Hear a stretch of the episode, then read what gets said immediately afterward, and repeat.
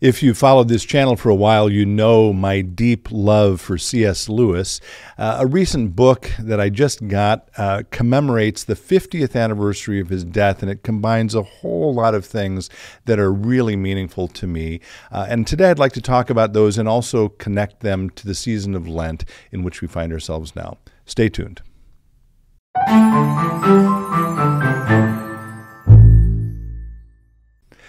Hello, friends. Pastor Tim Westermeyer here, senior pastor of St. Philip the Deacon in the western suburbs of Minneapolis. Good to be with you as always.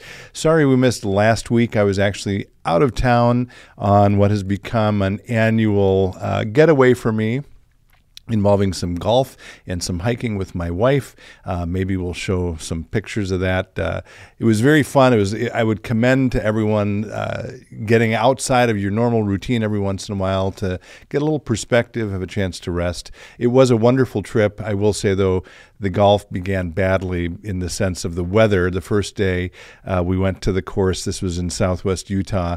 Uh, there were a number of guys together, and we drove to the course, and we could feel the temperature dropping and the snow starting to fall. And someone in my van said, You know, individually, we're all far too smart to play on a day like this, but collectively, we might just be dumb enough. And we were dumb enough, and as you will see from a picture we'll show here, um, it didn't end well. It was snow covered greens by the second hole, so we gave it up. Anyway, uh, we had a nice time, but sorry uh, we took off last week. Actually, I'm not sorry. I'm glad we took off last week, but it's good to be back. So, one of the books that I brought with me on my trip uh, is a book that combines um, a whole lot of things that I love. It combines Westminster Abbey, it, it, it combines um, typography and stone carving, and it also com- uh, is all about C.S. Lewis. This is a book um, published in oh gosh, I think I think it was. Uh, sorry, I should have looked that up. It was published in 2016, but what it commemorates is an event in November of 2013, uh, a specific date actually in 2013, November 22nd, 2013, which was the 50th anniversary of C.S. Lewis's death. And on that date, there was a service at Westminster Abbey. Most people are familiar with Westminster Abbey. That's where uh, Queen Elizabeth II's funeral was recently. It will be where Charles III's coronation is going to be in a few months. Um, and at Westminster Abbey, there's a, a corner uh, called Poets' Corner where there are a lot of s- stones, basically, uh, memorial stones commemorating poets. Uh, among them, Chaucer and Shakespeare, and yes, as of November 22nd, 2013, C.S. Lewis.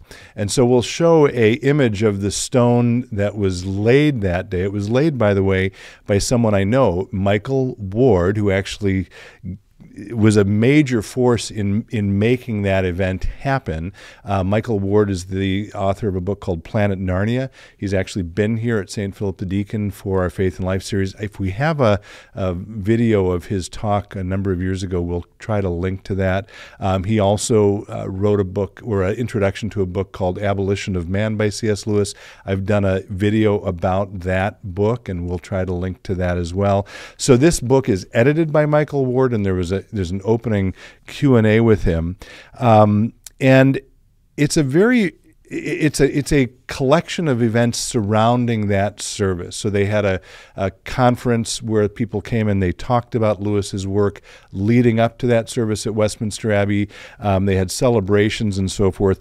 And I, am obviously not going to read the whole book for you here. I would commend it to you, um, but I just want to lift up one paragraph from one uh, person reflecting on the service. Her name is Sarah Clarkson.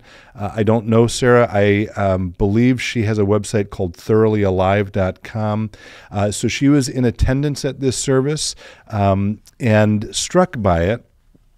And one of the things she write, she basically her point is, yes, C.S. Lewis's thought and his writing is powerful and meaningful, which of course it is. I mean, I'm a huge fan of his his writing and his thinking, but her point is that it's meaningful and significant uh, because of the life he lived, because of the kind of person he was, or maybe said better, because of the person he allowed God to transform him into. Uh, and so, this Lenten season, we are still in the middle of Lent, and uh, we've talked before about how Lent is an opportunity for us to reflect on our own lives of faith, on what God is doing in our lives, of how God is transforming us, God is preparing us to once again celebrate uh, Christ's great sacrifice on the cross uh, and resurrection at Easter. Um, and anyway, I, I, was struck by the, the, the, sort of thought of this essay, and I'll, I'll just lift up this one short paragraph uh, that Sarah Clarkson, was that was her name, right? Yeah, writes here. She writes this Anyone who spends many years loving God with heart, soul, mind, and strength will begin to grow mythic in the end. She's uh, making the case that C.S. Lewis became mythic um, here, and, and earlier in her essay, she, she unpacks that word a bit. Anyway, the lines become clearer the longer you follow the Master. Sin gets sloughed away. The soul grows crystalline with love, and the light of Christ shines through. And then she quotes uh, poet Gerard, Gerard Manley Hopkins, um, uh, English Jesuit poet.